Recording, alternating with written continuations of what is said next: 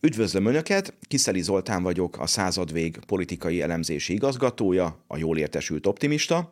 Új epizódunkban szokás szerint az ukrán háborúról fogok beszélni, szó lesz még az Európai Uniónak a, azon törekvéseiről, hogy a rezsicsökkentést visszavonatnák, illetve megakadályoznák, hogy Magyarország betöltse 2024-ben az uniós soros elnökségét. Utána beszélünk a török elnökválasztásról, és szó lesz a koszovói konfliktusról is.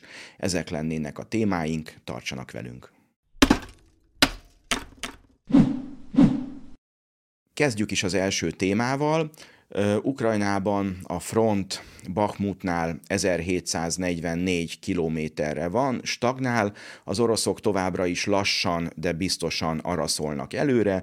Bakhmutnál, amiről nagyon sokáig, nagyjából egy évig rendszeresen beszéltek a közvéleményben, szó volt róla, azt látjuk, hogy Bakhmutnál az oroszok a két szárnyon az ukrán támadást visszaszorították, az ukránok erre a kiképzett erőkből nagyjából 5000 katonát és 50 tankot áldoztak, de azt látjuk, hogy az oroszok ezt a felőrlő hadviselést folytatják, amivel az ukránokat arra kényszerítik, hogy az ellentámadásra tartalékolt csapataik egy részét csoportosítsák át, és égessék el akár a nyugati haditechnikát, akár a katonákat. Az ukránok sem pihennek, itt a térképen a hadi helyzetet látjuk, és azt látjuk, hogy az ukránok egyrészt ellentartanak, tehát az orosz ilyen araszolást, ilyen kisebb támadásokat megpróbálják feltartóztatni, illetve a múlt héten egy nagyon komoly támadást is intéztek. Én azt gondolom, vagy azok a katonai szakértők, akiket én követek, akiknek hiszek, azt mondják,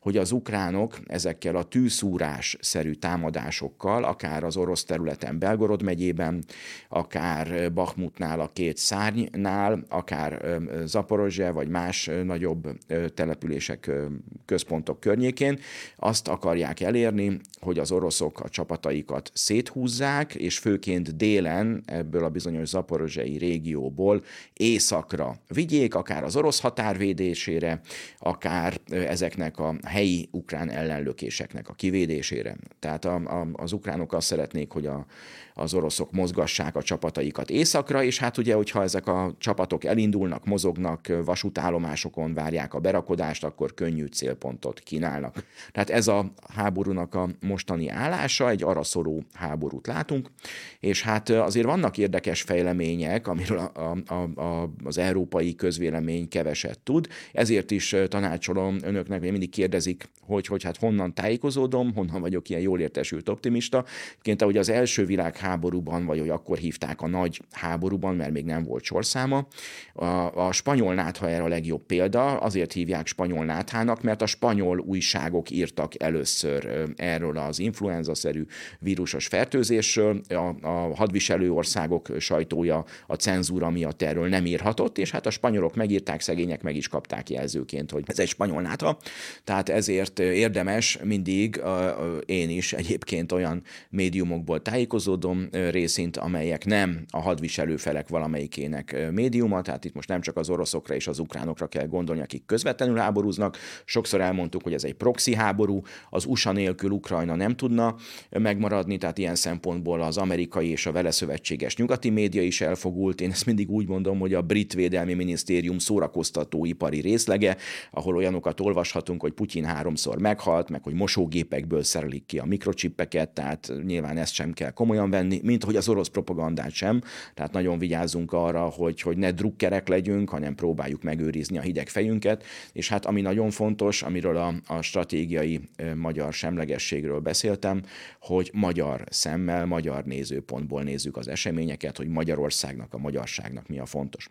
Tehát a, a, a belgorodi ukrán betörésnek van egy olyan olvasata is, itt ezt az újságcikket is ezzel kapcsolatban választottam ki, bár ez egy amerikai újság, hogy Belgorod megyében is az oroszok állomásoztatnak ilyen taktikai nukleáris fegyvereket, ezek ugye ilyen rövid hatótávolságú fegyverek, és az ukránok már tavaly novemberben is támadtak Belgorod megyébe, ugye ez már Oroszországhoz tartozik, a, a határ orosz oldalán van, és ezt a bizonyos 1100 150-es objektumot célozták meg, ahol ezek, ezek az orosz taktikai atomfegyverek voltak. Ezeket az oroszok korábban kivonták, hát nyilván az ukránok tesztelték, hogy hogyan reagálnak az oroszok, amikor például egy ilyen objektum közelébe érnek ezek a magukat orosz szakadároknak nevező katonák. Tehát így is érdemes ezt nézni. Miért lett volna ennek értelme, vagy hogyha hasonlóra készülnek az ukránok, mi ennek a logikája,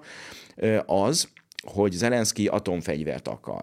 Pontosabban ugye a budapesti memorandumban Ukrajna, Kazaksztán és Fehér Oroszország lemondott a szovjet időkben még ott állomásoztatott atomfegyverekről, amelyeket ők megörököltek, ezeket visszavitték úgymond Oroszországba. Ezek az országok atomfegyver nélkül maradtak, mint frissen függetlenné vált országok, és cserében, hogy leadták az atomfegyvereiket, a garantáló hatalmak, az USA, Anglia, Oroszország garantálták ezeknek az országoknak a szuverenitását.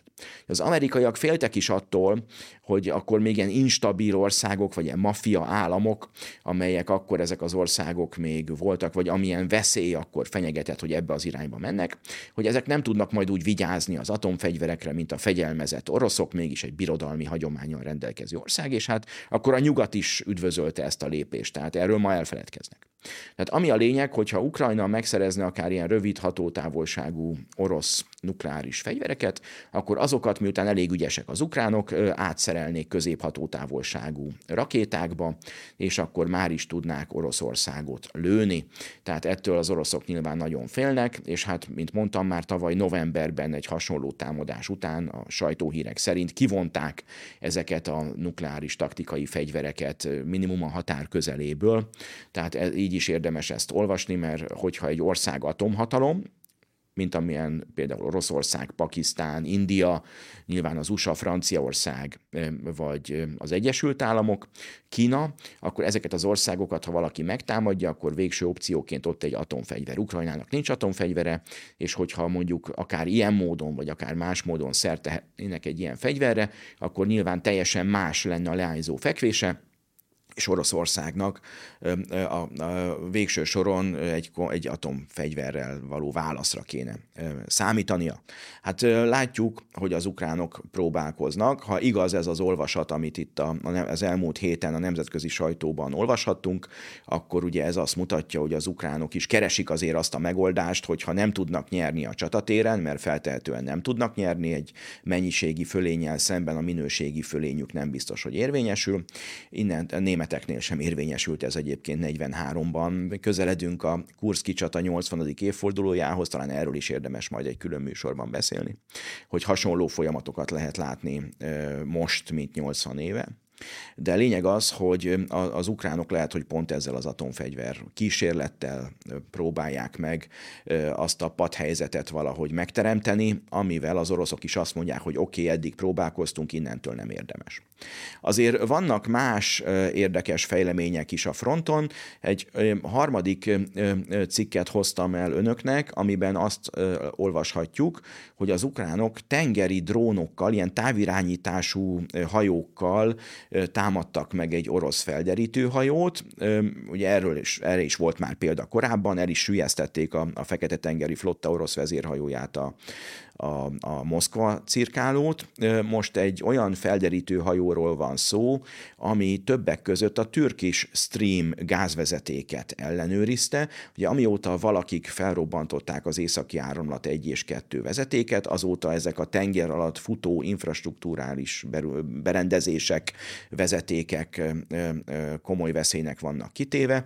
Bár ugye azt mindig elmondjuk, hogy azért az elég hihetetlen, amit Scholz kancellár tavaly novemberi washingtoni látogatása körül az amerikai sajtó megszellőztetett, hogy ukrán barát partizánok kibéreltek egy hajót Lengyelországban, kimentek a tengerre, megtalálták a vezetéket, és képesek voltak arra, hogy 70 méter mélységben, hová csak profi búvárok tudnak lemerülni, olyan mennyiségű és minőségű robbanóanyaggal, amit csak hadseregek használnak, és amit nem lehet megrendelni online, vagy, vagy otthon kikeverni műtrágyából, tehát hogy olyan minőségű és mennyiségű robbanóanyagot el tudtak helyezni, és sikeresen felrobbantani, amit egyébként csak hadseregek tudnak.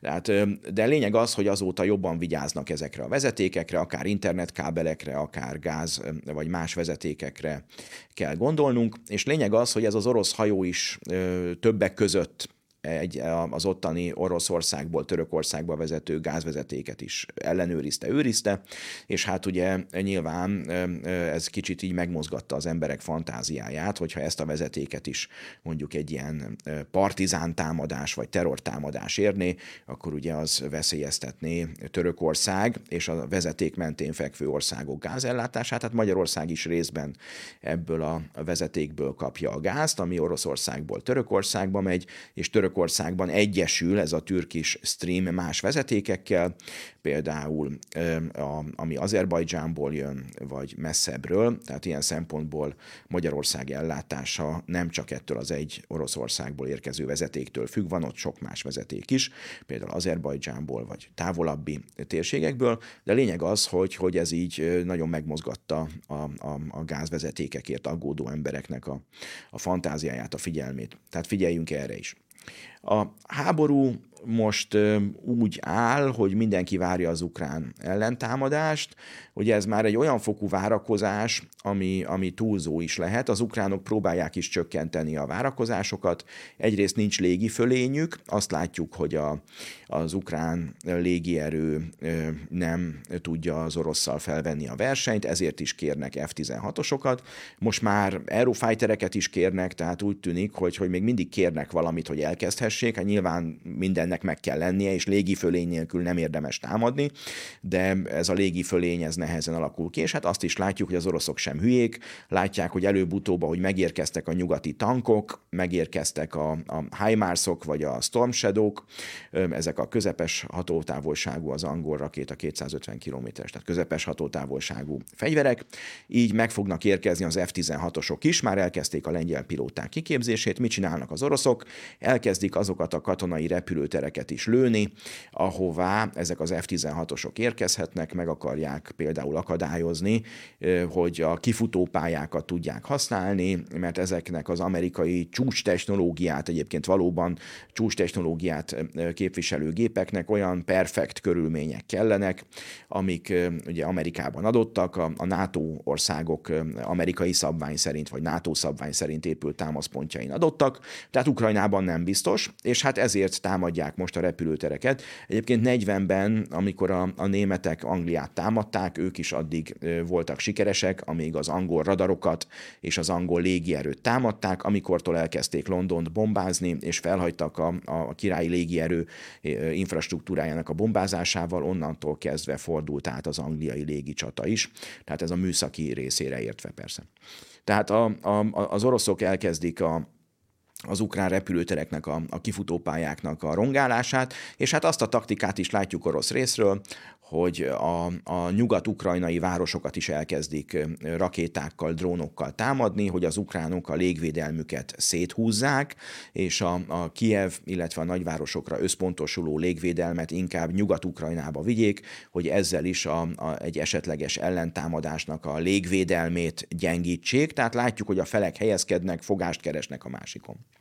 Hát a háború eseményeiről talán ennyit, elég szomorú, ugye, hogy arra kell várnunk, hogy, hogy lemenjen ez a nagy ukrán ellentámadás, és hát utána ugye várható egy orosz ellentámadás, ezt már sokszor elmondtam, hogyha 60 ezer ukrán nekilendül, ugye három az egyhez kell ugye a támadó többség, hogy, hogy sikert érjenek el, az azt jelenti, hogy mire célba érnek, nagyjából háromból kettő meg fog halni, tehát nagyjából 15 ezer, 20 ezer ukrán katona marad, és hát az oroszoknak most már több százezer katonája van a fronton, nem az van, mint tavaly, hogy több ukrán van, mint orosz.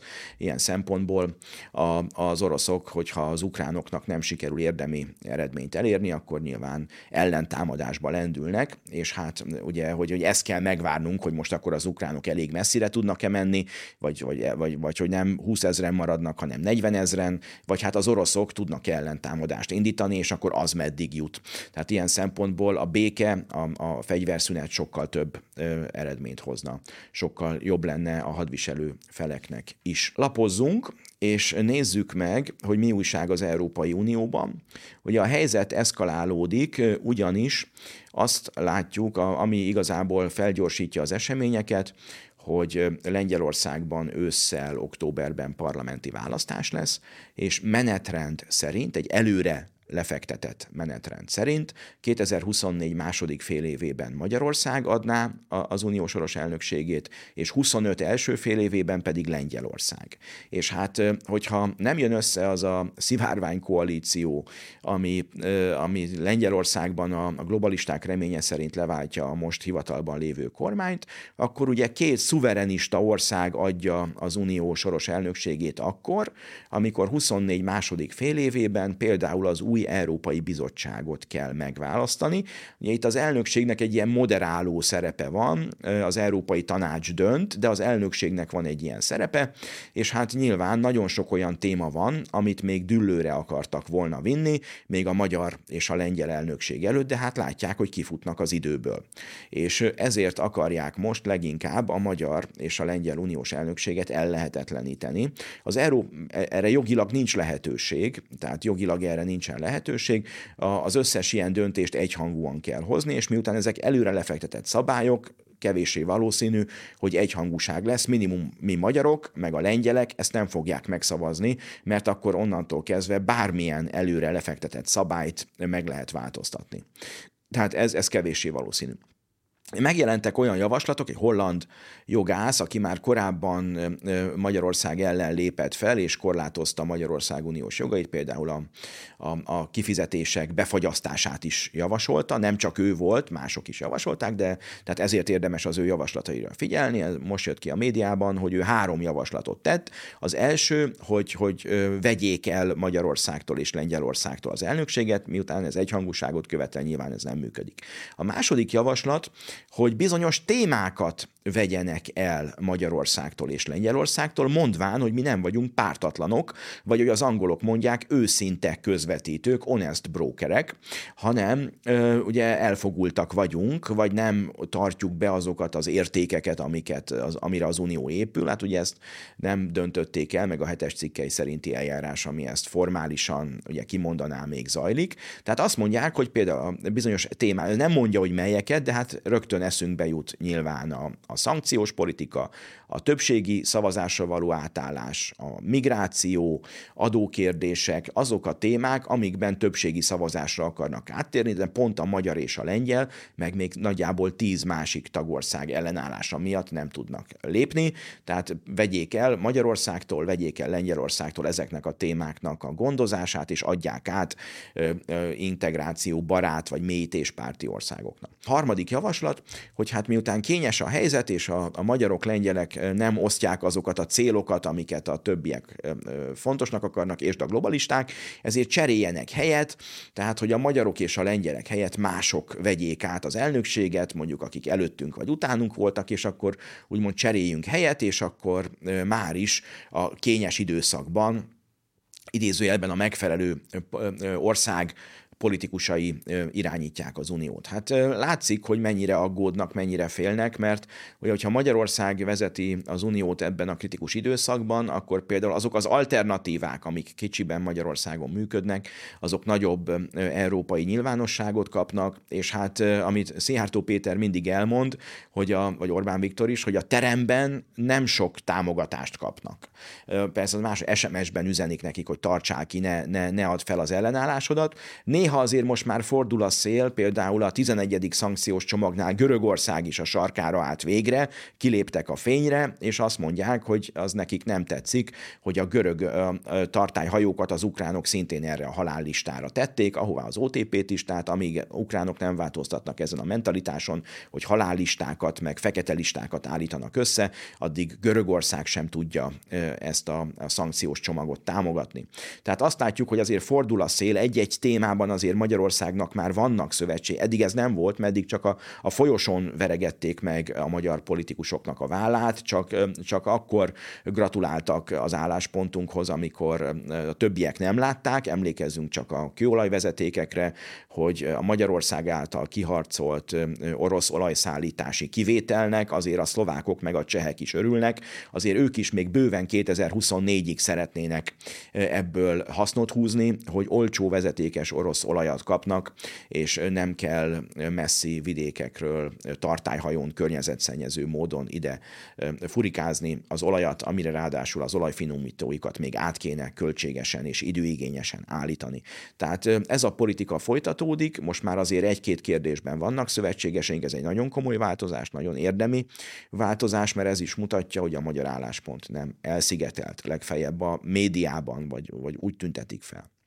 Tehát az Uniónak van még egy kérése, ami nagyon nyilvánvaló, ö, kibújt a szög sokat szorra a zsákból, hogy azt kérik a magyar kormánytól, hogy szüntesse meg a rezsicsökkentést. Ez is egy brüsszeli kérés, nagyon szembe menne ugyanúgy a magyar kormány politikájával, mint ahogy például a migráció kérdésében is elvárták, hogy Magyarország is álljon be a sorba, és a kötelező kvótát fogadja el. Csak emlékeztetem a nézőket, mert elfelejtjük, meg persze a mainstream médiában, a, a dollár médiában erről nem beszélnek, hogy 2015 áprilisában egy önkéntes kvótával kezdték, hogy 300 embert kellett volna Magyarországnak befogadni, és ebből a 2015 áprilisi önkéntes kvótából is 300 emberből egy többségi szavazással, ami a, a belügyi és igazságügyi tanácsban történt, 15 szeptemberére már egy kötelező kvóta lett, és 3000 ember. És akkor nyilván látjuk ezt az exponenciális is növekedést, hogy hip-hop fél év alatt a tízszeresére nőtt a, a kvóta által Magyarországra telepíteni szándékozott embereknek a száma, hát nem tudjuk, hol lett volna a vége. Tehát azt látjuk, hogy, hogy olyan elvárásai vannak Brüsszelnek, ez a one size fits all, hogy, hogy minden legyen egységes, az egész unióban majd, a, majd Ursula von der Leyen SMS-ben elintézi, hogy, hogy mit veszünk, és az egész unió azt kapja, mint a, a vakcináknál is, vagy most újabban már az LNG-nél is, tehát miért akarják eltörölni a magyar rezsicsökkentést? Pont ezért egyrészt, hogy ne legyen kivétel, mert ugye Magyarországon a családok az átlagfogyasztásig rezsicsökkentett áron kapják az energiát. Ez azért fontos, mert tudnak a családok kalkulálni. Pontosan tudják, hogy mennyi a havi fogyasztásuk, mennyi az éves fogyasztásuk, pontosan tudják, hogy beleesnek-e az átlagfogyasztásba vagy sem. Nagyjából a háztartások kétharmada esik bele a, ebbe az átlagfogyasztásba, és ott fix áron kapják, tehát tudnak számolni, tudnak kalkulálni, hogy havonta a családi költségvetésből mekkora összeget kell az átlagfogyasztásig rezsire fizetni.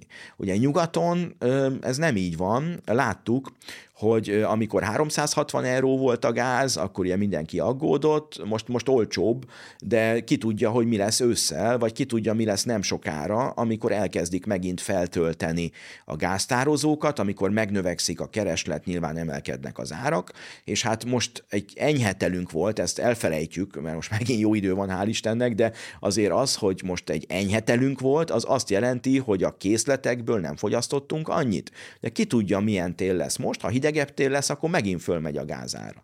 Tehát a rezsicsökkentett ár az akkor véd minket leginkább, amikor a világpiacon nagy kilengések vannak, és hát ugye amikor meg alacsonyabb az ár, akkor feltöltik ezt a kasszát, ezt a rezsivédelmi alapot, ami a költségvetésnél is, ugye, amit most a kormány beterjeszt, úgy mondják, hogy a védelem költségvetése, van egy rezsivédelmi alap, meg egy honvédelmi alap, és akkor a rezsivédelmi alapból tudják akkor ezt a rezsicsökkentést fenntartani, finanszírozni, amikor az ár árak kilőnek, mint az tavaly ősszel volt például nyár végén.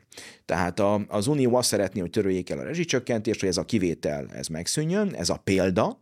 Nagyon sok ember szeretné nyugaton egyébként, hogy egy bizonyos fogyasztásig, nyilván az társadalmilag indokolható, csak az átlagfogyasztásig legyen ez a, ez a támogatott rendszer, de lényeg az, hogy ott is sokan szeretnék, hogy kalkulálhassanak, hogy mennyit kell a, a rezsire fizetniük, mert hogyha a lakbérek elszálltak, főként a nyugati nagyvárosokban elszálltak a lakbérek, most tegnap volt a német tévében egy műsor, fiatalokat kérdeztek, mondjuk Hamburgban mondta valaki, jaj, de boldog vagyok, végre kaptam egy, egy, egy, egy szobás lakást, ki tudtam bérelni, és mennyit fizetsz ért? Azt mondja, 850 eurót.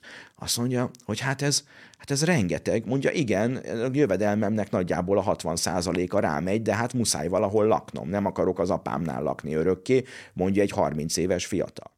Tehát azt látjuk, hogy a nagyvárosokban elszálltak az árak, ez egyébként mindenhol így van, nem csak nyugaton, és hát elmondják a németeknek is, hogy hát Kelet-Németországban, főként a volt NDK-ban a, a, az elnéptelenedő szocialista ipari városokban több mint másfél millió lakás áll üresen, csak hát nem akar senki se oda költözni, mindenki a nagyvárosokban akar.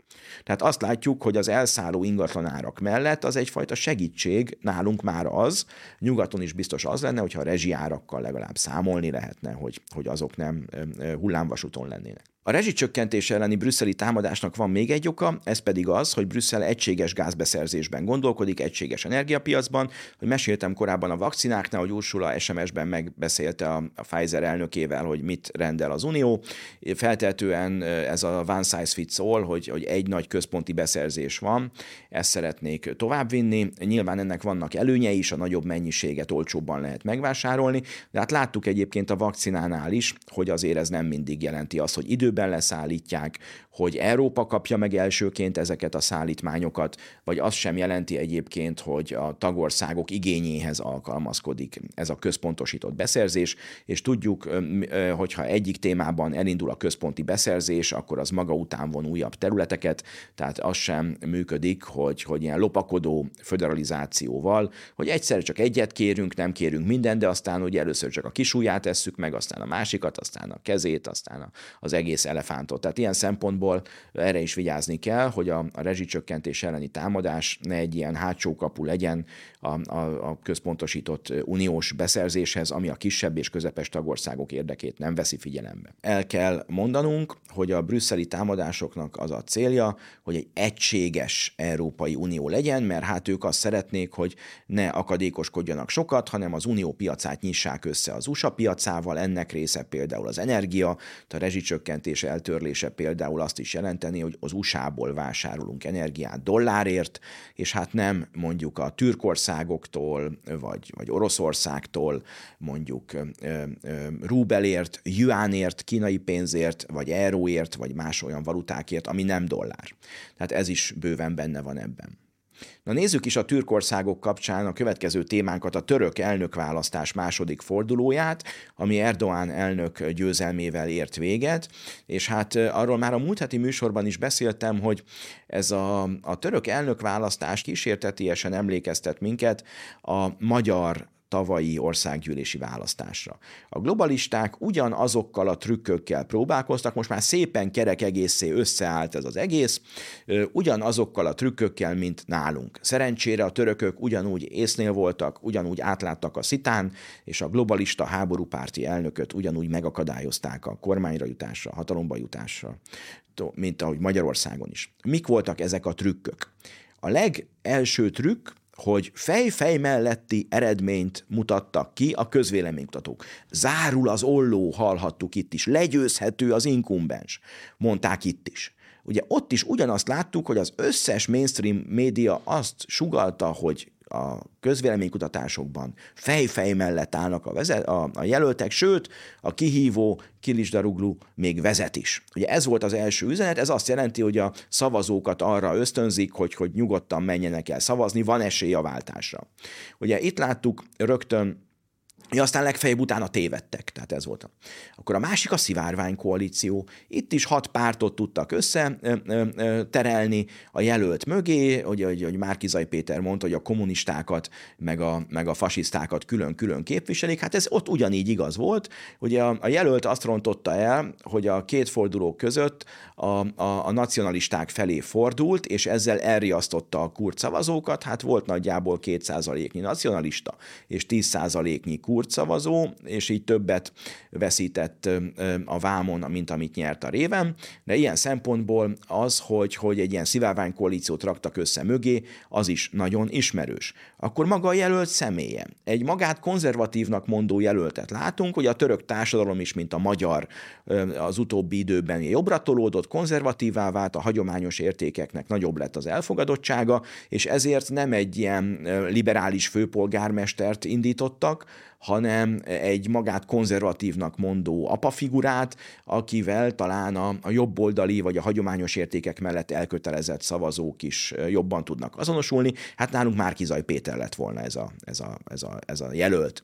És hát mi, mi van még? Az orosz beavatkozás. Milyen véletlen mindig előjönnek ezzel a mesével Trump elnök megválasztásától kezdve az olasz választásokig Magyarországon is előhozták ezt a mesét, tehát mindenhol belebegtetik az orosz beavatkozást, mert hogyha nem sikerül a tervük, akkor lesz mire hivatkozni. Ugyanezt a célt szolgálja a választási csalásra való hivatkozás. Itt is Magyarországon mindent hallhattunk, hogy mitől kell félni, meg hogy ilyen csalás, olyan csalás, és ennek érdekében, ahogy Magyarországon is, úgy Törökországban is mozgósították azt a nagyvárosi globalista elitet, aki csak kirándulni jár vidékre, nem ismeri a, a, a vidéki Magyarország vagy a vidéki Törökországnak az életét, és hát ők tényleg azt gondolták, amit Márkizai Péter mondott, hogy a vidéki magyarok sötétben tartott trágyával etetett gombák, akiknek foguk sincs, meg egy keresztrejtvényt sem tudnak kitölteni, meg már reggel le, leisszák magukat, mert alkoholisták, és akkor lemennek és csodálkoznak, hogy ott is értelmes emberek élnek, akik ugyanúgy foglalkoznak az ország sorsával, csak ők más gondolnak háborúról, békéről, vagy mondjuk Törökországban Törökország szerepéről, és ezért ők nem a globalista álláspontot képviselő jelöltre szavaznak, hanem a másikra, aki a hagyományos értékeket képviseli. Na Törökországban is lementek ezek a választási megfigyelők, és ugyanazokkal a tapasztalatokkal tértek vissza, mint Magyarországon. És hát ugye ez a választási csalás is, mint az orosz beavatkozás arra alkalmas kommunikációs termék, hogy a választási vereségnek legyen egyfajta magyarázata. És hát Törökországban is ugye azt láttuk, hogy egyfajta nyugati elvárásnak próbáltak megfelelni, hogy hát Törökország térjen vissza a fősodorba, hogy ne menjen szembe az autópályán mindenkivel, tehát ugyanezeket a, a, a, a kommunikációs paneleket hallhattuk Törökországban is, mint Magyarországon. A törökök úgy döntöttek, hogy Erdoğan elnök marad, még ugye öt évre, megvan a parlamenti többsége is, két hete a választáson parlamenti választás is volt az elnökválasztás első fordulójával, tehát ilyen szempontból a török kormánypártnak, hát kicsit kisebb, mint a múltkor, de azért megvan az abszolút többsége, ilyen szempontból Törökországnak a középhatalmi ambíciója az marad, és a török-magyar együttműködés is, ugye, aminek egyik terepe a türk tanács, a türk népek tanácsa, ahol Magyarország megfigyelői státusszal rendelkezik, mert Törökország nem csak a migráció feltartóztatása szempontjából fontos, hanem Magyarország energiaellátása szempontjából is. Erről beszéltünk, amikor a háború kapcsán a Fekete-tengeri gázvezetékekről beszéltem. Tehát Törökországban megvolt a választás, következik Lengyelország, nagyjából ugye másfél hónap múlva Spanyolország is választ, tehát azt látjuk, hogy sok választás lesz még a jövő novemberi, 24 novemberi amerikai elnökválasztásig. Tehát ezek azok, amik meghatározzák a a, a nemzetközi politikát, főként az Európát meghatározó politikát. Hát igen, van egy jobboldali fordulat, nem szabad túlértékelni, nyugtával dicsérjük a napot, azért várjuk meg, hogy Spanyolországban július 27-én, vagy Lengyelországban idén októberben hogyan döntenek az emberek. Hogyha ott is folytatódik ez a jobboldali fordulat, akkor reménykedhetünk abban, hogy az unión belül lesz annyi ország, annyi potenciális szövetséges, akár csak egy-egy kérdésben, hogy a magyar álláspont jobban érvényesüljön. Tehát azért ez is benne van a következő hónapok eseményeiben. Még egy témánk van, amiről szeretnék beszélni, a koszovói helyzet. Mi az, ami miatt a, a, a konfliktus kiélesedett? Koszovóban tartottak önkormányzati választásokat, amelyeken az ott élő szerbek nem vettek részt. Ezt úgy kell elképzelni, hogy Koszovóban két millió ember él, és van egy észak-nyugati csücsök, nagyjából négy-öt járás, ahol szerb többség van, míg az ország többi részében, nagyjából 80% ában pedig albán többség van, ugye koszovói albánok, akik önálló országot képeznek, ugye Koszovót, de, de etnikailag albánoknak vallják magukat. Én magam is voltam kétszer választási megfigyelőként Koszovóban, ennek már bő húsz éve van, de ott láthattuk, hogy ők is magukat albánnak vallják, csak hát egy másik országban élnek, nem Albániában. És ugye mi volt ennek a konfliktus, a mostani konfliktusnak az oka? Tehát az önkormányzati választáson a szerb többség által lakott járásokban. A szerbek nem vettek részt az önkormányzati választáson, ezért 4 százalék volt a választási részvétel, és persze az albánok megválasztották az ottani albán pártoknak a polgármester jelöltjeit. Ez azt jelentette, hogy az szerb többségű településeken, négy nagyvárosról beszélünk ezen a területen, most albán polgármestere lenne. És hát eddig ezek a polgármesterek nem mentek be a hivataljaikba, csak most az elmúlt időszakban kérték a koszovói albán rendőrségnek a segítségét, hogy a koszovói szerb városokban a koszovói albán polgármesterek a koszovói albán rendőrségnek a, a védelme mellett elfoglalhassák a megválasztott hivatalukat. Na és ez ellen tiltakoznak most a szerbek, meg akarják akadályozni a szerb többségű városok albán polgármestereinek a, a hivatalba lépését, és ebből jött a konfliktus. Ugye Hát önmagában ez egy elég faramuci helyzet. Szerbiában nagy hagyománya van egyébként a választások bolykotálásának, már a 90-es évek végén is volt ilyen eset, hát ugyanezt láttuk Szerbiában is, hogy aki bolykotálja a választást, azok helyett másokat választanak meg. Hát tetszettek volna részt venni a választáson, mondhatnánk utólag, de ugyanez érvényes most a koszovói szerbekre is, akik most hát erőszakkal próbálják megakadályozni az albán polgármesterek hivatalba lépését, és hát itt kerülnek képbe a KFOR katonák, ez a koszovói békefenntartó erő, amelyben magyar katonák is szolgálnak békefenntartóként, ENSZ mandátummal rendelkező békefenntartóként, és ugye ezek közül, akik a, a feldühödött szerb tömeg és a, a, az albán polgármestert védő rendőrök közé kerültek, hogy, hogy elválasszák a harcoló feleket, vagy az, a küzdő feleket, vagy a, az egymásra induló feleket. Ezek közül is 20 katona, 20 magyar megsérült, más országok katonái is megsérültek, tehát ez a helyzet eszkalálódik. Miért robbant be ez most? Miért gondolták a, a koszovói albánok, hogy most érdemes ezt elkezdeni?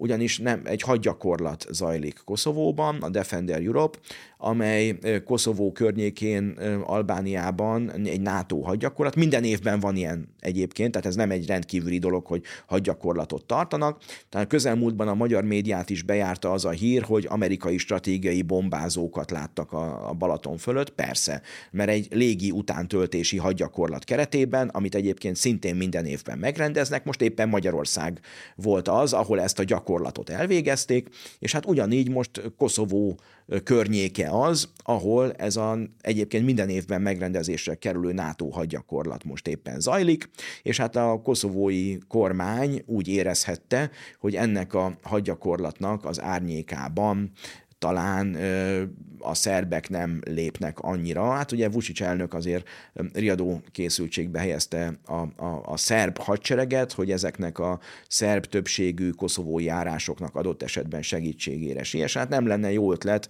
a balkáni puskaporos hordónak a kanócát meggyújtani. Reméljük, hogy ezt a konfliktust is békés úton sikerül rendezni. Hát nyilván egy új választás lenne a, a legjobb megoldás, ahol most már mindenki részt venne, nemzet nemzetközi felügyelet mellett, és ahol az ott élő emberek demokratikusan döntenének arról, hogy ki az, aki igazgassa őket, aki vezesse azokat az önkormányzatokat.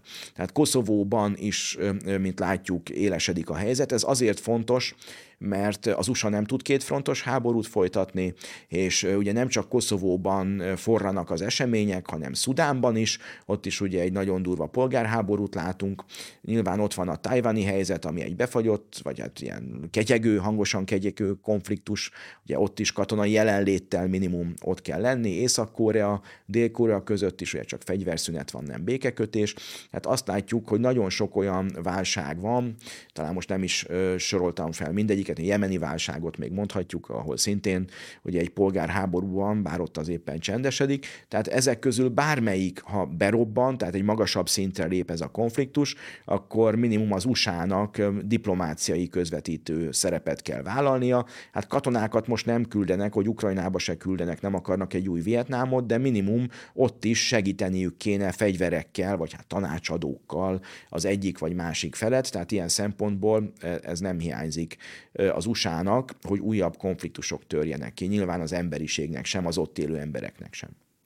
Hát a helyzet fokozódik, nem csak a, a várt ukrán támadás és orosz ellentámadás miatt, hanem azért is, mert az Unióban, illetve az USA-ban is nincs jó ajánlat. Tehát azt látjuk, hogy Amerikában hiába sikerült most megegyeznie a, a republikánus többségű képviselőháznak és Biden elnöknek az amerikai adósságplafon felemeléséről, ez 31 ezer milliárd dollár hitel, ami már ott van, és ugye most még ezt egy kicsit megemelték, hogy tudjanak még több hitelt fölvenni, tehát ez már az amerikai GDP 110 százaléka, 111, ami ugye az Unióban már elfogadhatatlan lenne, mert nálunk 60 százalék az Unióban az az adósságplafon, amit az Unió tolerál, és hát a, ez nagyjából a francia adósság szint, ez a 110 százalék, ahol az USA van a saját GDP-hez képest.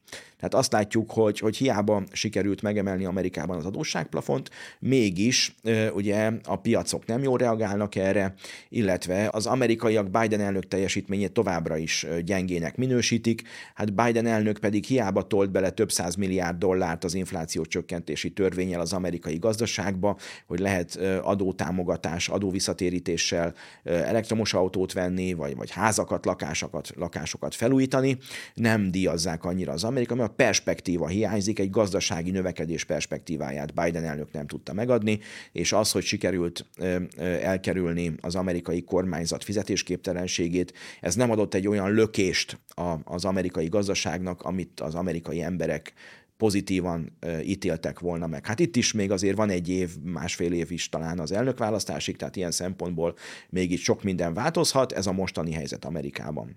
Az Unióban pedig azt látjuk, hogy Németország recesszióba fordult, az Unió legnagyobb gazdasága már egyébként a Covid előtt is ilyen 1-2 százalékkal növekedett, ami persze nem rossz, mert egy óriási gazdaságban az, az a két százalék is jó, meg hát az olasz, spanyol, görög számokhoz képest ezek fenomenális számok. Igen, ám csak van egy olyan közgazdasági törvény, hogy három százalékos gazdasági növekedéstől kezdve vannak azok a hatások, amelyeknek eredményeként csökken az államadóság, úgymond kinövik, plusz egy olyan széles körben észlelhető gazdasági növekedés indul el, ami lecsorog a társadalom alsó részéhez. Tehát, hogyha nincsen ez a tartósan 3%-os gazdasági növekedés, akkor bizony a, a, a hiába növekszik a gazdaság, ez inkább stagnálás. És hát ebből a, a tartósan 2% körüli növekedésből fordult át a német gazdaság most már recesszióba. Ez azt jelenti, bizony, bizony, hogy ha nem is a munkanélküliség, mert Németországban még mindig munkaerőhiány van, de hát az ipar elvándorlása az felgyorsul, már többször elmondtam, hogy a vegyipar, a gyógyszergyártás energiaintenzív része az már Kínában van, illetve az acélgyártásnak és az akkumulátorgyártásnak az energiaintenzív része szintén elvándorol Németországból, Nyugat-Európából.